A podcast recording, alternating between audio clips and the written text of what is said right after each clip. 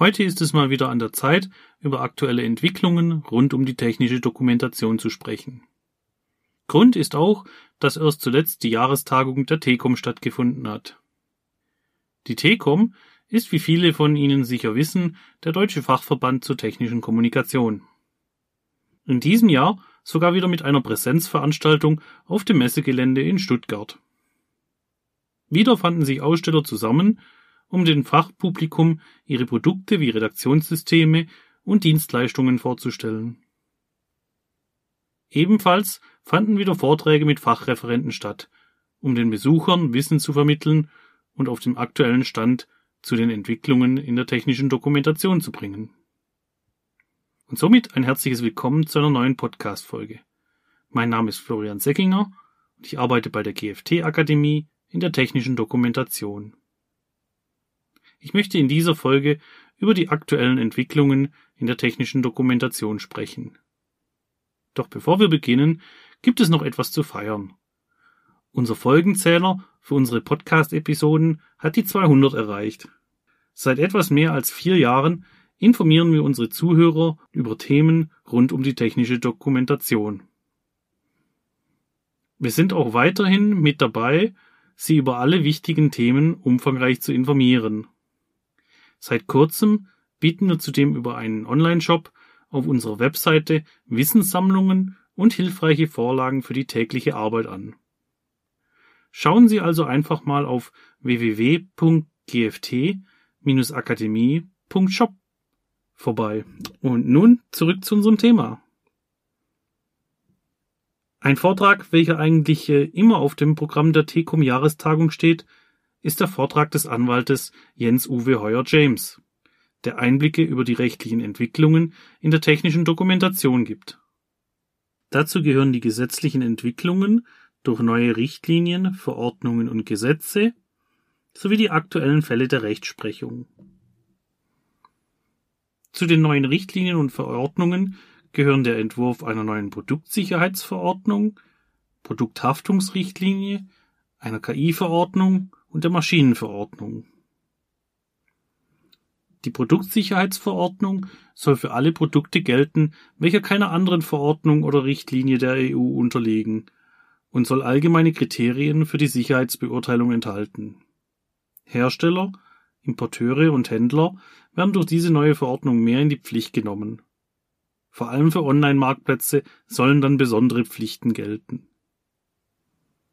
Die Produkthaftungsrichtlinie soll die Produkthaftung auf Komponenten und ebenfalls Software erweitern. Auch mögliche Produktfehler aus dem Zusammenwirken mit anderen Produkten soll diese neue Richtlinie abdecken. Der Entwurf einer KI-Verordnung wurde geschaffen, um den Einsatz künstlicher Intelligenz zu regulieren. Die Hersteller von KI-Systemen haben ausführliche Dokumentationspflichten. Vor allem für risikobehaftete Systeme, welche in Sicherheitsbereichen zum Einsatz kommen, sollen besondere Anforderungen gelten. Auch die neue Maschinenverordnung kam auf der diesjährigen Tagung vor. Der Entwurf befindet sich gerade im Abstimmungsverfahren und die Verordnung könnte eventuell bereits im nächsten Jahr erscheinen. Die neue Verordnung soll sowohl KI-Themen und Cybersicherheit berücksichtigen, als auch die Dokumentation in digitaler Form ermöglichen. Auch sonst ist die EU im Gesetzgebungsvorhaben aktiv und plant Änderungen im digitalen Vertriebsrecht, eine neue Niederspannungsrichtlinie, eine neue Batterierichtlinie und eine neue Bauprodukteverordnung. Ebenfalls wurde im Vortrag der aktualisierte Blue Guide der EU kurz behandelt. Der Leitfaden der EU für die Umsetzung der Richtlinien und Verordnungen hat im Juni dieses Jahres ein Update bekommen.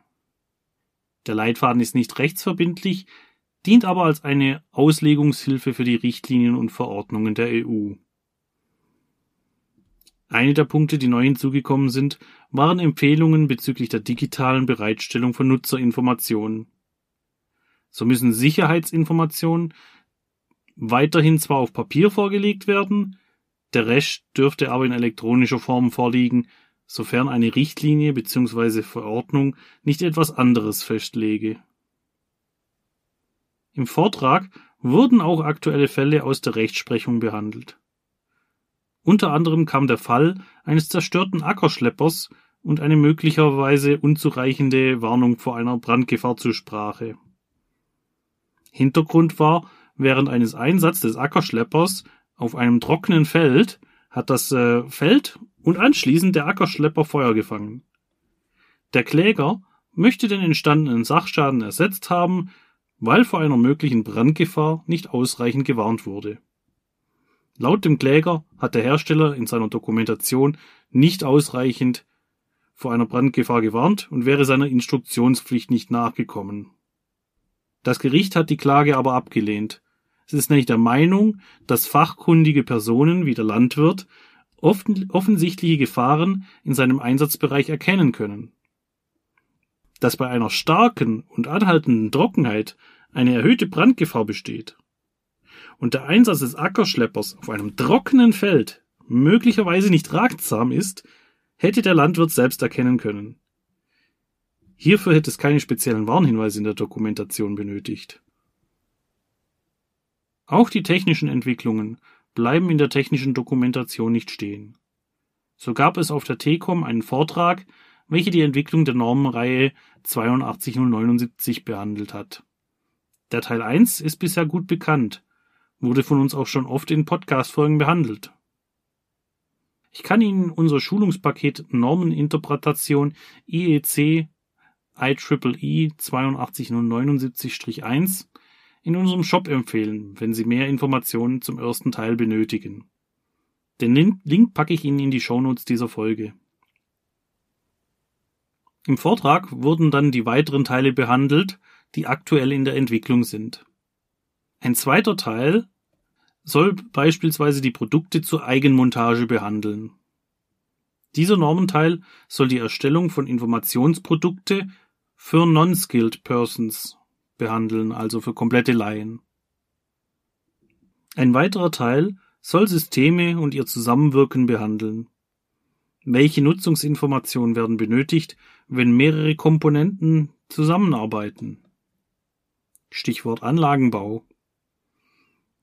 Dieser Teil soll Fragen beantworten, wie welche Vorbereitungen zu treffen sind, um einzelne Komponenten zu prüfen.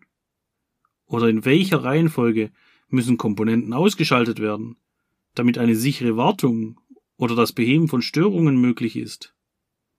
Mit einem Entwurf zu diesem Teil ist voraussichtlich erst Ende 2023 oder im Laufe von 2024 zu rechnen. Neben der Normenreihe 82079 sind aber auch andere Normen zum Themenfeld technische Kommunikation in Arbeit. Unter anderem die ISO 24183, welche Terme und Definitionen behandelt, um ein einheitliches Begriffssystem in der technischen Kommunikation zu etablieren. Die in diesem Jahr erschienene ISO 26514 war ebenfalls ein Thema. Diese behandelt Nutzungsinformationen für Software. Und nun sind wir schon wieder am Ende dieser Folge angekommen. Ich hoffe, Ihnen hat diese Episode gefallen. In diesem Fall würde ich mich darüber freuen, wenn Sie uns abonnieren. Dann verpassen Sie auch keine weitere Folge.